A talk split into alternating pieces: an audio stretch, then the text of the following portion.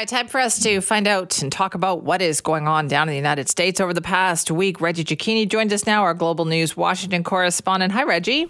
Good morning. Well, you are so busy this week. I want to I want to start with the the story about Canada and the United States, the relationship to India. Uh, United States is in a bit of a tough spot here because they've been cultivating closer ties to India, haven't they?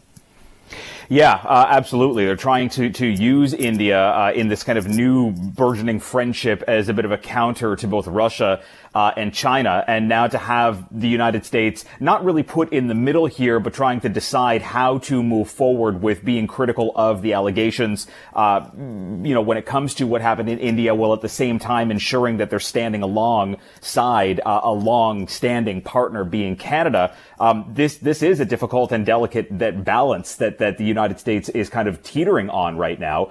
Um, they're, they're expressing, you know, concern for what happened, urging the Indian government to cooperate, uh, but but they're not really going any further with any public comment. Right. Okay. And I have to ask you though, like, how how is this being played in the United States media, if at all?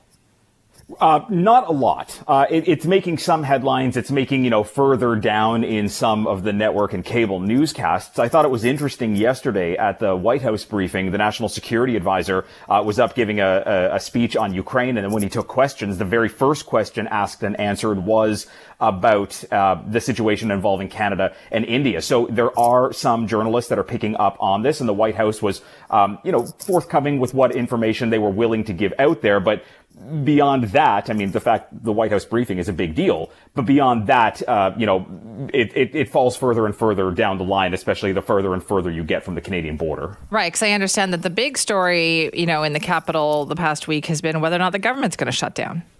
Yeah, this is a huge deal right now. It's it's a threat that comes around every couple of months, but this time it's far more um, concerning. September 30th is the deadline here. Republicans have failed to pass several um, defense appropriations over the last week, signaling that there is no real uniformity within the party. Uh, and if they can't kind of put something together and hand it off to the Senate, which will ultimately fail anyways because it's democratically controlled in the Senate, um, the purse strings are going to be pulled tight, and the government's going to shut down on September 30th, it's going to lead to a potential blowback for Republicans in the election next year, but it has a global impact as well. If the U.S. government shuts down, training and weapons deliveries to Ukraine also will, will halt. So, you know, it's a domestic issue that will have a real impact elsewhere in Eastern Europe. Okay, so I don't understand what the holdup is here because it feels like in the House of Representatives, the the House leader there, Kevin McCarthy, can't even seem to get his people together.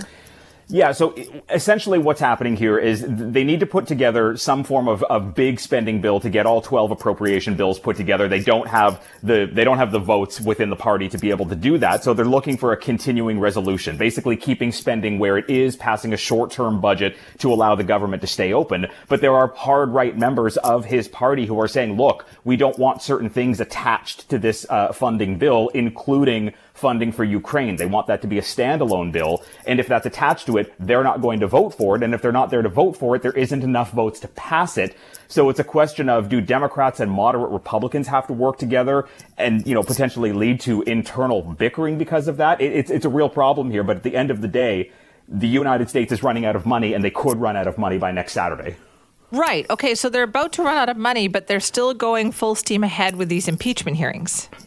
Absolutely, they are. Uh, and in fact, they're also trying to tie these things together by saying, look, the impeachment of Joe Biden is the more critical thing to be paying attention to, not the fact that the government is going to shut down. And at the same time, while they're going after impeaching President Biden, they're not actually providing any information. And the House didn't hold a vote on impeaching Joe Biden because they don't have the votes to impeach Joe Biden. So they're just allowing the committees to carry out these investigations. It shows how much of a disarray the Republican Party is in right now because they're moving forward with something that they believe happened 3,400 days ago when Joe Biden was vice president, and they're not actually bringing anything forward to show the American public. Again, this could backfire on Republicans if there is no there there. There are Democrats who will seize on this and say, look, you guys wasted time, and they will pounce at the election next year. Well, also, if this is what they're obsessed about, but at the meantime, the government could shut down, this doesn't seem like it's going to be very good optics. Well, obviously not. And and the second part of that, Simi, is if the government shuts down, they can't carry out any kind of impeachment hearings because they won't have the staff to be able to carry out the investigations okay, or to be able to any, look into it and to issue any of the subpoenas here. Yeah, so ignoring one by focusing on the other eventually puts the the Republican Party at a full stop. Okay, so let's just turn to some entertainment news here for a moment because I want to ask you about the writer strike. That's a huge story in the United States because it sounds like there's some progress being made uh, with the two sides. This is the California economy is taking a huge hit on this. Yeah, look, the, I mean, the, the, United States economy right now impacted by the UAW strike and the writers' strike. The thing is, they met yesterday, writers, uh, the union rather, and CEOs of the big networks and the streamers.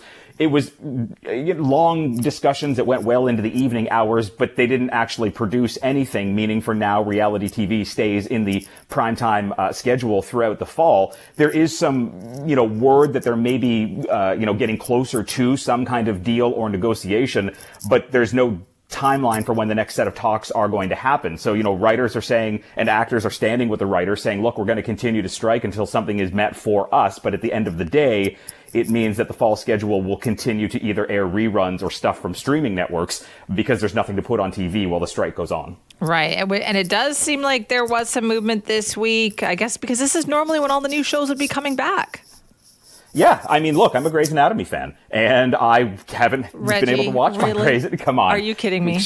I, I, I start something and I, I can't always believe end you it. So said I'm, that I'm, publicly. I, pub, no shame, no shame. And, and I want it to come back. But, you know, also there are people who write these programs that say that they want their fair share when it comes to reruns and when it comes to these things going right. on to streaming services. So the public is standing by the writers. Problem is, you know, eventually someone will have to break and it could be the public very soon. Well, you confessed. I will say I'm a Law and Order fan, so I'm with you on missing your shows for sure. Long-standing shows, they, yes. they just kind of pull at the heart. You miss they them. They really do. I really do miss that. Uh, thank you for that, Reggie.